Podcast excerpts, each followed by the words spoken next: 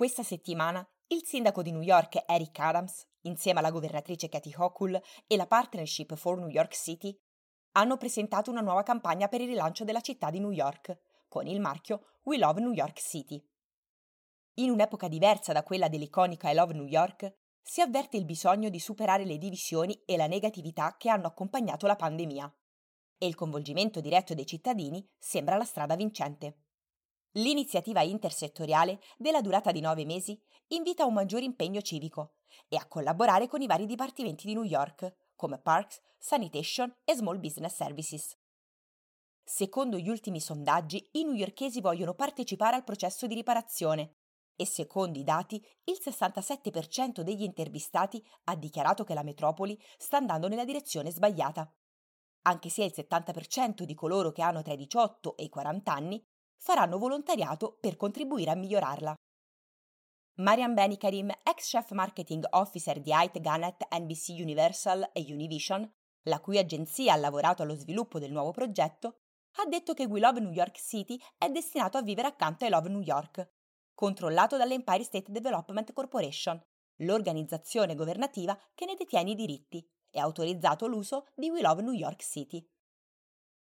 La pandemia ha reso evidente che dobbiamo lottare per le cose che amiamo, ha aggiunto Benny Karim, e senza dubbio tutti noi amiamo New York.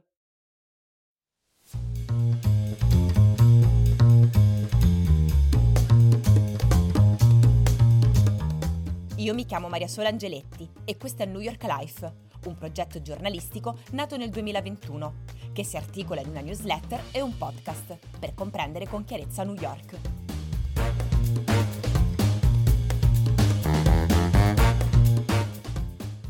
I Love New York è più di un motto, è una testimonianza della vera natura del rapporto tra la città e i suoi abitanti. Negli anni 70 New York stava affrontando un periodo difficile.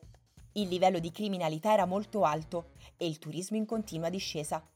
Così nel 1977 il Department of Commerce decise di lanciare una campagna per promuovere il turismo nella Grande Mela e l'agenzia pubblicitaria che se ne doveva occupare, la Wells Rich Green, scelse il grafico Milton Glaser per l'ideazione del logo.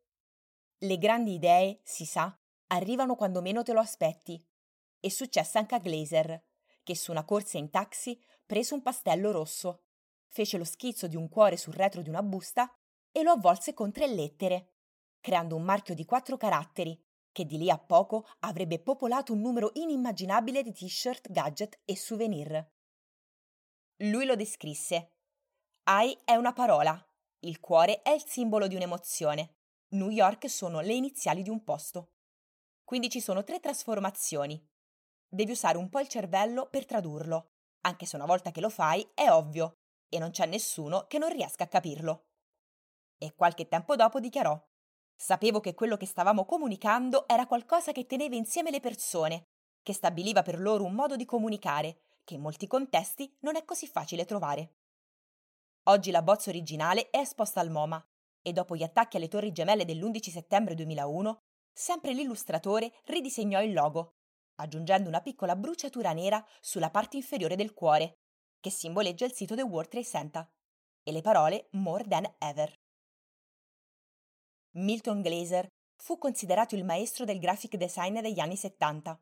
Nacque a New York, città che lo ha sempre ispirato e che non ha mai smesso di soddisfare la sua innata curiosità. Una città che non abbandonò mai, neanche quando era diventata teatro di una criminalità sempre più dilagante. Non mi sono mai separato dalla città. Penso di essere la città. Sono quello che è la città. Questa è la mia città, la mia vita, la mia visione. Ma nel cuore di Glaser ci fu spazio anche per un po' d'Italia. Vinse infatti una borsa di studio all'Accademia di Belle Arti di Bologna, dove entrò in contatto con il maestro Giorgio Morandi. Il docente bolognese fu un riferimento importante, che senza dubbio contribuì a forgiare la sua personalità artistica.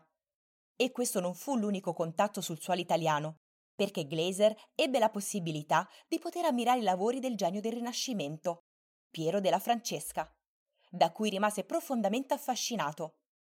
Non c'è nessuno come Piero della Francesca, è unico. Siamo di fronte a un'intelligenza sublime, Niente in lui può essere alterato o mutato, è inevitabile, come se ce lo avesse dato proprio la natura. è anche grazie a queste influenze che Iglesias riuscì a portare arguzia, fantasia, narrativa e abile disegno nell'arte commerciale statunitense. In un'epoca in cui la pubblicità era dominata dalle rigide restrizioni del modernismo, da un lato, e dall'accogliente realismo di riviste come The Saturday Evening Post, dall'altro. Con I Love New York creò un codice emotivo che interpretò la nascita della street culture, cambiò la storia della città e fece tornare il mondo ad amarla. Ed è quest'ultimo risultato che in parte l'adattamento di We Love New York City vuole ripetere. Gli ideatori sostengono che l'ispirazione del nuovo marchio ha molto in comune con gli eventi travagliati che hanno dato origine a I Love New York. Visto che per molti newyorkesi le difficoltà economiche sperimentate all'inizio della pandemia di Covid-19, soprattutto nei mesi in cui la città era ancora l'epicentro del virus, hanno fatto riaffiorare il ricordo della crisi finanziaria degli anni 70.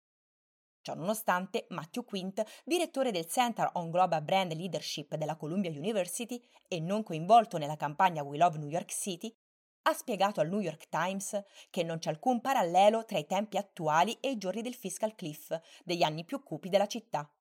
All'epoca non potevamo fare affidamento sul governo, mentre oggi i segnali sono incoraggianti. È una follia aver cambiato uno dei loghi più iconici del mondo e i social media se ne prenderanno gioco. In effetti la reazione su Twitter e non solo non è stata semplicemente negativa, ma brutale. Quando la giornalista Emma Fitzsimmons ha chiesto agli utenti del suo profilo cosa ne pensate del font design, in centinaia hanno commentato. Ben Stevens, un copywriter freelance, ha scritto che non si scherza con la perfezione. Dewey Sanders, artista visivo di Los Angeles, ha risposto che il logo è letteralmente il peggior design che abbia mai visto. Mentre Rafi Shorts, scrittore e coproprietario di Discourse Blog, ha detto che fa schifo a tutti i livelli immaginabili anche quelli al di là della percezione umana. Ryan Maggins, un artista il cui lavoro è influenzato da tipografie e pittogrammi, invece ha deciso di ricreare il logo, ispirandosi direttamente a Milton Glaser. Penso che ci sia molto da odiare nel nuovo logo, ma permettetemi di accettare la sfida di creare quella che penso sia una soluzione migliore, ha twittato. Tuttavia, per i funzionari statali, questa ondata di critiche online non ridimensionerà lo spirito della campagna. E al New York Times, Graham Clifford, il design e art director che ha curato il look del nuovo logo, ha dichiarato che l'idea era di dargli un tocco più moderno.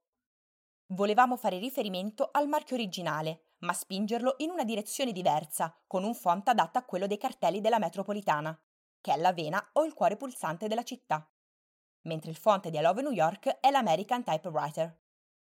Ad ogni modo, preso atto della nuova versione dello slogan, New York rimane ancora ferita e la sua identità è senz'altro cambiata.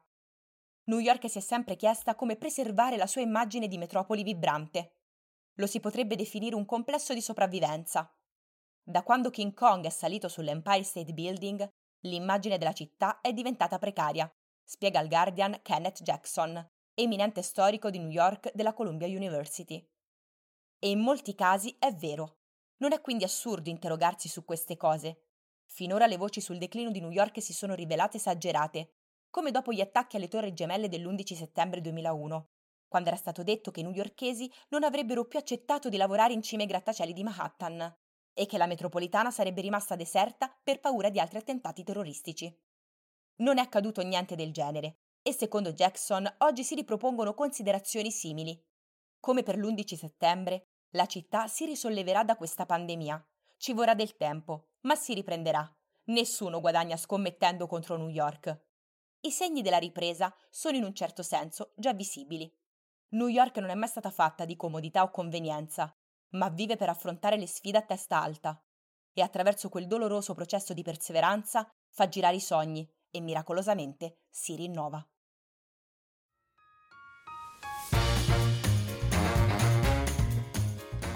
New York Life è un podcast prodotto e curato da Maria Sola Angeletti.